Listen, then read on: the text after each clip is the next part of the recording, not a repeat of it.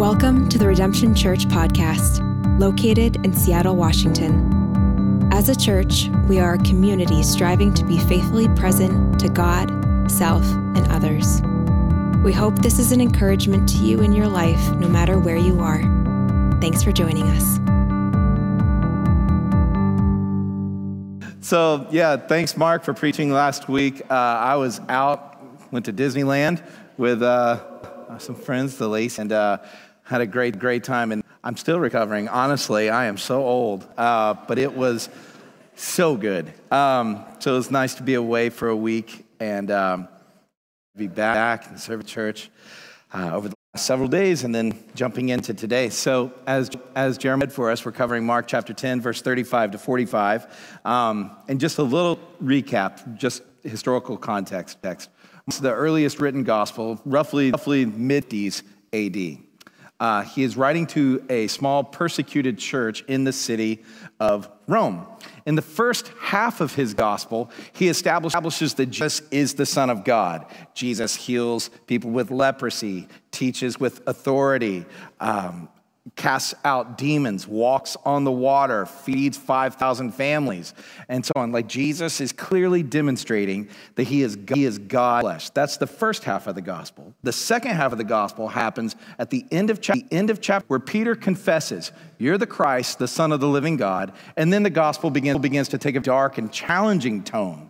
That is, Jesus begins to set his face toward Jerusalem. He's going to suffer and die and rise from the dead. And he begins to give these very heavy, serious, stern calls to what it looks like to be a faithful disciple and, and follower of Jesus. So, those are the two halves of Mark's gospel.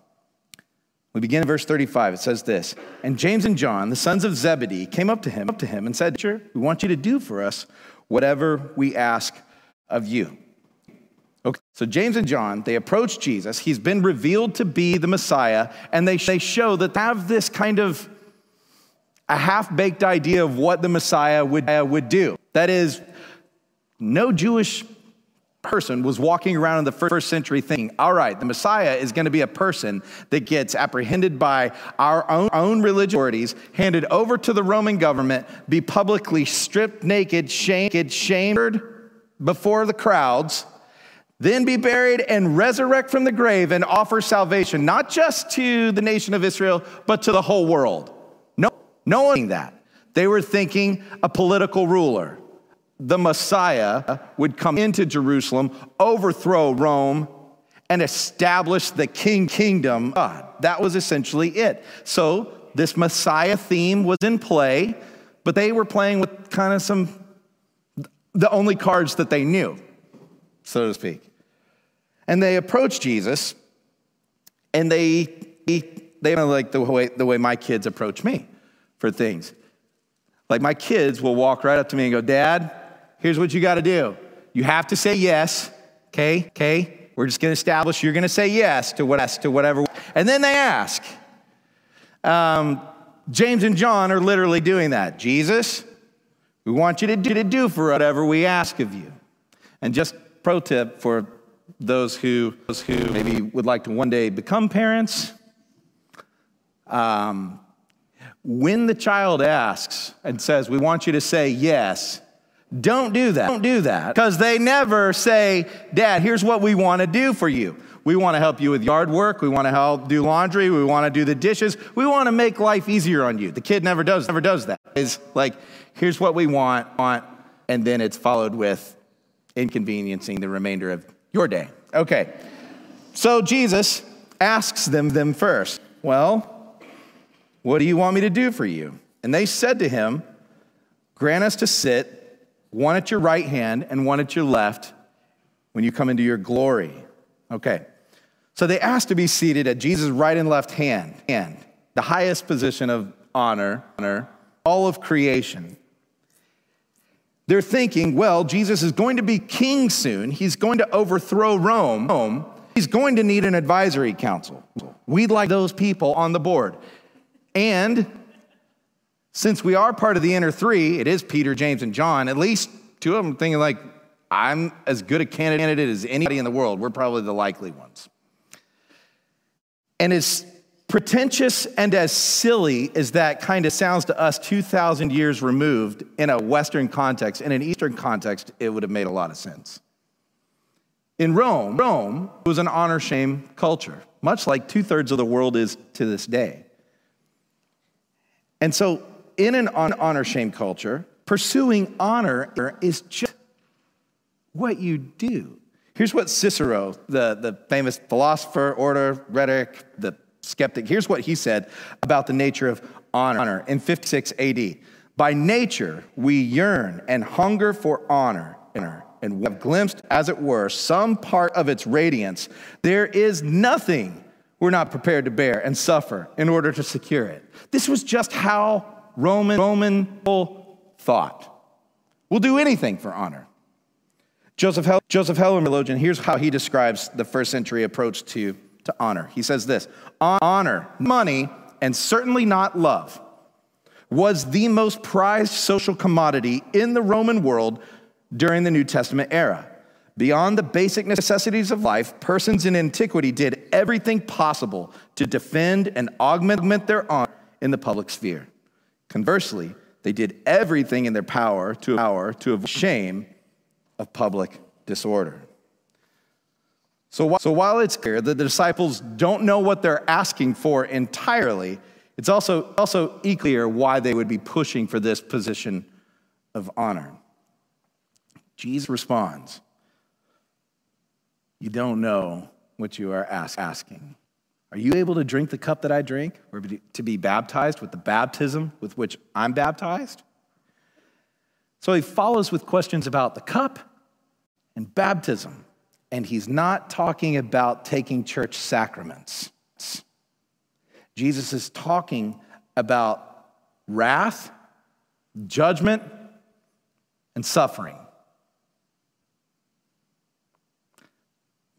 So, throughout the Old Testament, in Jeremiah, the Psalms, Zechariah, Habakkuk, and even over in the New Testament in, in Revelation, the cup always 100% of 100% of it represents the wrath of God. 100% of the time. Psalm 75, verse 8. I'm only going to read you, going to read you three. Perhaps you've read your old, you've read your old tonight. No, I bet there's more than that. There are, like north of 600 references. But here's two from the Old Testament. 75, verse 8. For in the hand of the hand of the Lord, a cup foaming with foaming wine, well mixed, and he pours out from it, and all the wicked of the earth shall drain it down to the dregs. The cup, Habakkuk 2 16, 16, the cup in the Lord's right hand will come around you, utter shame will come upon your glory. Revelation 14, verse 10. He will also drink the wine of God's wrath, God's wrath, poured full strength into the cup of his anger, and he'll be tormented with fire and sulfur in the presence of the holy angels and in the, in the presence of the Lamb.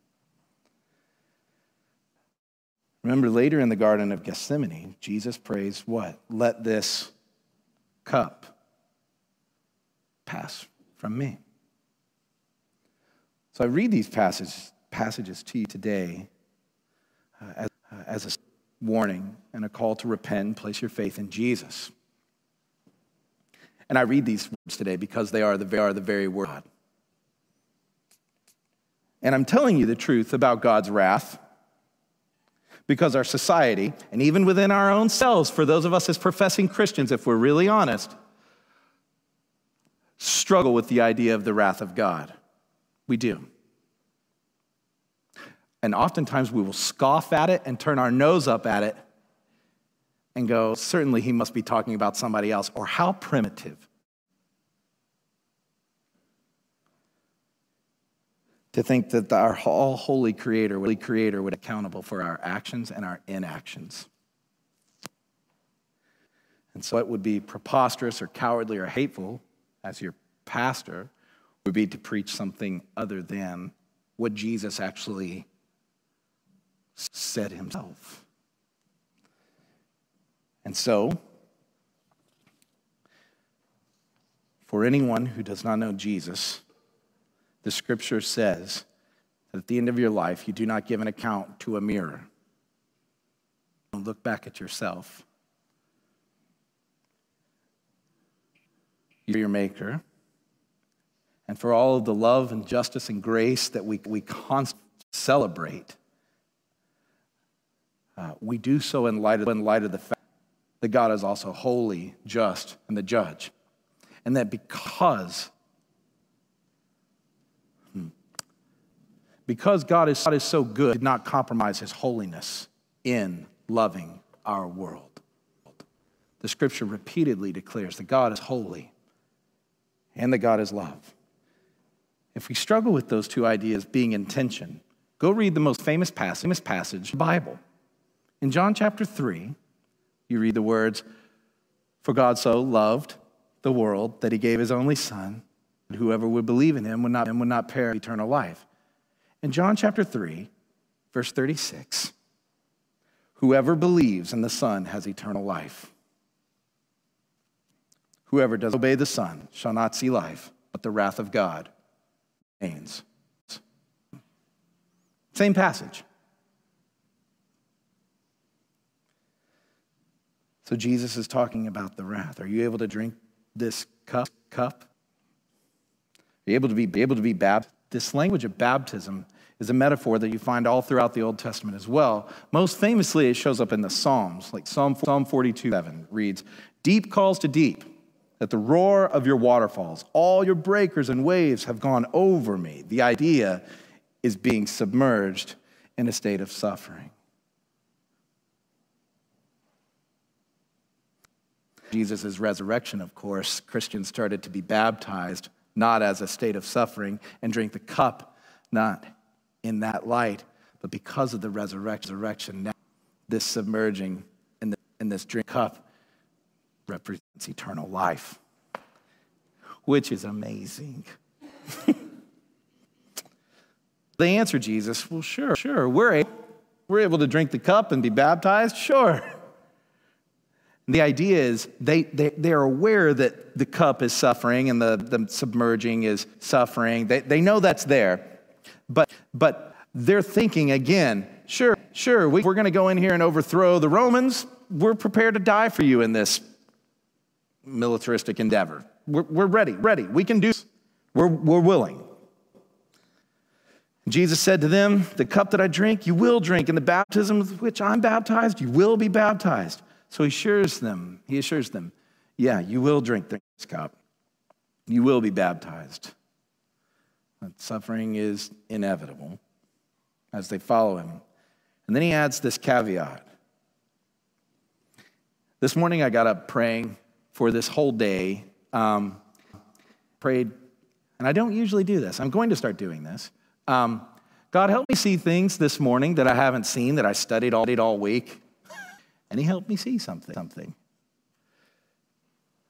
He says this But to sit at my right hand or my left is not mine to grant, but for those for whom it's been prepared. What a strange thing. Like if you're standing there talking with Jesus and he goes, Look, I don't, I don't get to who gets to sit where in glory, wouldn't you want to stop and go, Why? Why don't you get to pick who sits where? You're Jesus. You were the one born through, through the virgin to utter poverty. You were the one smuggled out of Israel into Egypt as a child. As a child. You are the one who lived a sinless life. You're the one who's putting up with these pedantic disciples. You're the one who's dealing with the Pharisees, the scribes, the Sadducees, the elders, the crowds, the demons, all your opponents. You're the one who cured the person with leprosy. You're the one who raised the dead. You're the one on the way to Calvary. And you don't get to determine who sits where. I feel like you're awfully qualified, Jesus. Hmm. Why, why is it reserved for the Father to determine who sits where in glory? Alan Cole, theologian in Sydney, passed away 20 years ago this year. This is what he had to say about this passage. This is a reminder that even the Son, Jesus, is in living submission to his Father, It's not left to Jesus, Jesus, only to the Father to dispense such honors at will. So too, the time of the last hour is hidden from Jesus deep in the mind of God. You remember when Jesus says, when they ask, when they ask, when are you? He says, I don't know. That's my Father will tell me when to go. And yet, this is not theological subordinationism. It's voluntary acceptance of this position by the by the Son. By the Son. Humility and submission are not popular Christian virtues, but they are basic, for they are founded in the servant example of Jesus himself. Here's what Cole, what Cole is trying. One of the ways in which Jesus, Jesus demonstrates ultimate humility before God and faith in his Father and trust in knowing that God will always do the right thing, thing every time, down to determining, determining who sits is by obeying without knowing every nuance of how things will turn out. And at the same time, completely convinced that the battle does belong to the Lord and God will work everything for the good of those who have been called according to his purpose, to his glory. This is how Jesus, Jesus demonstrates humility, saying, I don't, I don't know, but I know my Father is going to make the right decision even there, Jesus is demonstrating, though qualified, certainly, he demonstrates humility before the Father. And so when Jesus is seated in glory, he's not going to look to his right and left and suddenly go, Oh, how did you get here? The other way around, whoever is seated exactly to his right and his left are probably going to look at Jesus and say, Oh, how did I get here? How did I get, get here? And when the ten heard it, they began to be indignant at James and John.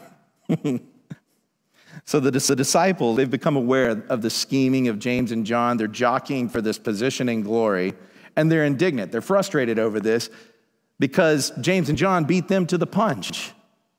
Oh, shoot, I should have applied for this before these jerk, jerks. So they're indignant, they're frustrated. And this is what you see over and over again, especially in our church context, is that self self righteous and seeking one's own glory always provokes others to anger. It just does. I'll be open open about my own failings in this area because um, this is what I get to do. um, when I became a Christian, uh, God radically changed my life. I was right at 16 years of age. And for all the good that God was doing in my life, uh, I also became very proud, very, very, very, just, very smug, cold in a way. And some of it had to do with my environment that I grew up in, for sure. Mentors and other things like that, the system that I was around part of that them to blame, but not all of them. Um, what was actually mostly more broken was not just the, the poor self righteous mentors around, it was my own misunderstanding of who God is. You see, when I converted, I first understood God to be kind of a divine CEO in the sky has his factory down here, and we're the factory workers, and he doesn't really come down out of his corner office and talk to too many, except for a few of his favorites who are really have earned earned with him. And so the rest of us, our job, we drew the short straw, is like just stay really busy and make sure you're doing better than the guy next to you on the assembly line. Otherwise, you could get fired, i.e., lose your salvation, i.e., I was in an Arminian, Arminian, ah! And so I was so frustrated with this. I got to keep up and I got to perform. And I started to pray things like this God, God, for your glory, use me. Name the last person you walked up and just said, I feel like being used today. Prayed things like, use me for your glory, which was religious code for, please make me look good in front of a religious audience. That's what I actually meant. And it wasn't until years later that I began to believe that God is not hiring, hiring ways, but He is adopting children into His family. And so you can exchange the prayer, God, use me for your glory, for something like, God, help me, help me know that I love it and help me live out of this, out of the center of that reality. And in so doing, I might become a little more useful by proxy in this world. But the aim is not to, not to just used, it is to live out of the center of being the beloved. The disciples didn't know this part yet. And so they're all frustrated. Can any of you relate to that, by the way? Yeah? Okay. Oh.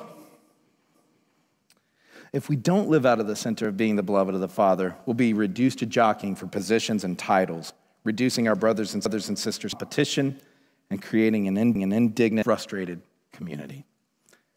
Jesus called them to him, so now they get a private teaching. and said to them, You know that those who are considered rulers of the Gentiles lord it over them, and their great ones exercise authority over them. So he's going to compare how the Gentile world does authority and the way he does authority. And they're worlds apart, or, or kingdom, rather. Worldly leadership enjoys power, authority, and coercion. They're unteachable, unwilling to listen, change, repent, and grow.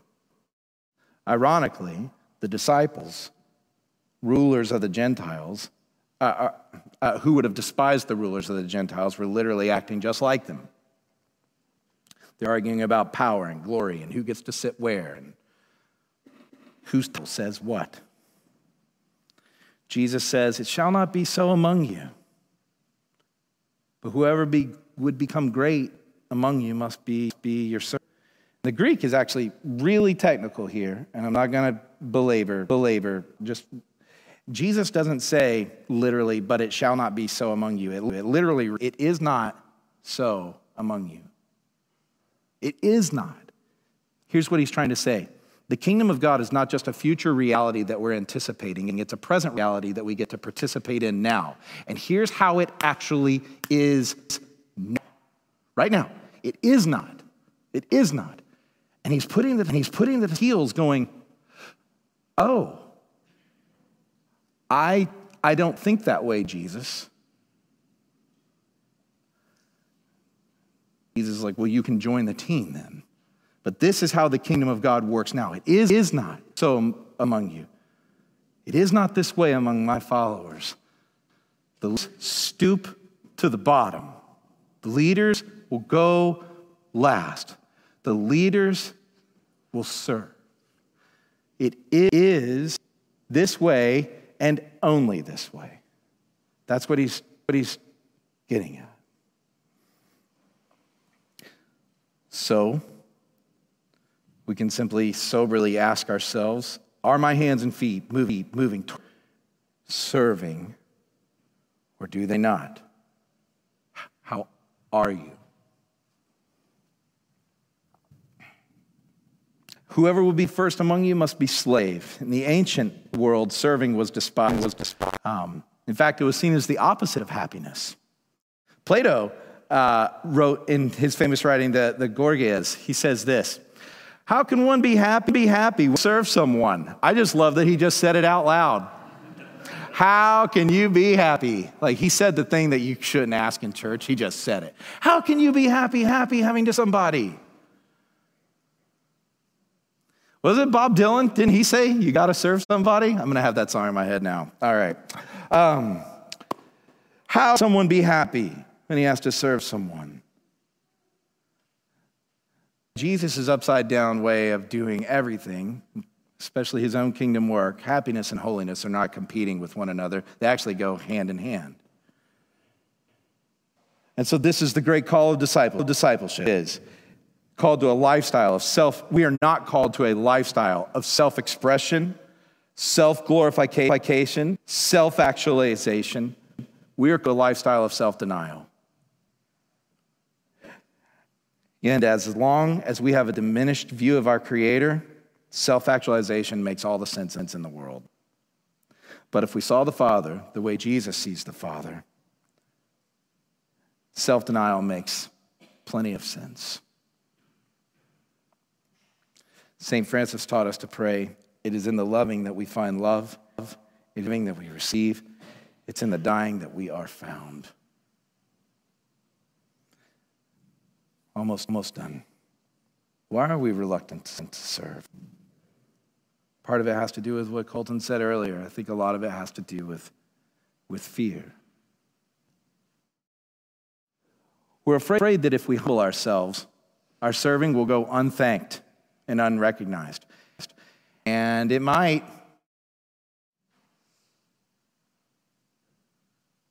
We're also afraid that if we humble ourselves, that other people will take advantage of us, of us. And they might. We're afraid that if we pour ourselves out to love and care for someone else, maybe our needs will go a little unmet. And they might.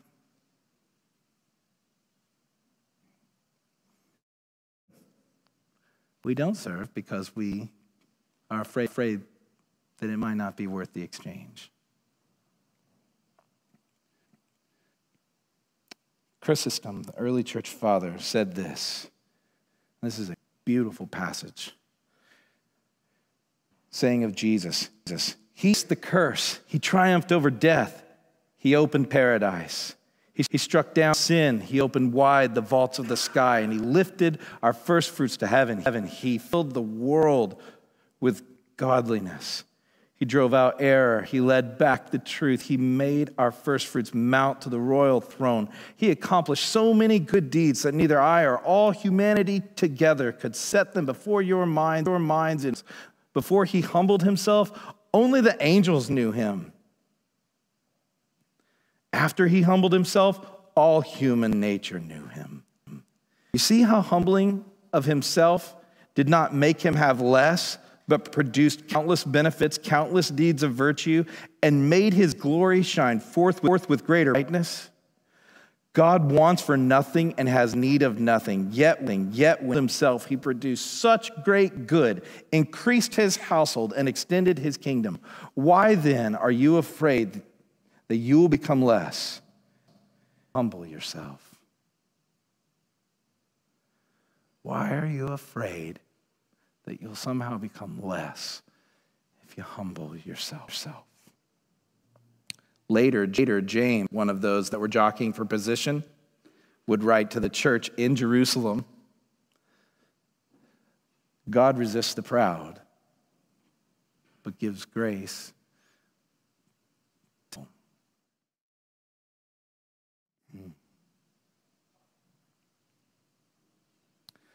So I'll ask a question today. What does God, does God call you to do in regards to humbling yourself, yourself, picking up a posture of a servant? Where's he leading you? You know. I know. I don't know for you. I know, I know for me. For Maybe it has to do with how you spend your time or money or use of language. Who needs you to serve them right now? Could you humble yourself to serve that person? Okay, so, up to this point, you have thought of do this. You know you got to hear the gospel. Like I've told you, here's a great example follow Jesus and humble yourself and serve people. Like, yeah, yeah, okay, all right. Where do you, where do you get the strength to do it? Well, you got to remember that the gospel is not Jesus is a good example. The gospel is Jesus is our substitute. And it comes in verse 45. For even the Son of Man came not to be served, but to serve, serve, and to give life as a ransom for many. Jesus understood that his own self sacrifice, laying down his life in the place of others, as a ransom, as a payment, that many would go free. And if you belong to Jesus, you are one of those, those many.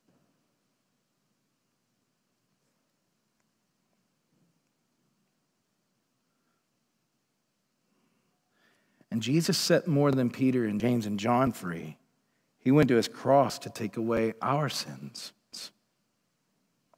Our sins of the past that no one knows about, the present struggle, struggle failure. Jesus did this as, as he understood his cross as the ultimate act of service. Who did Jesus' ransom go to? Well, certainly didn't have to buy us back from the devil. He was never in charge.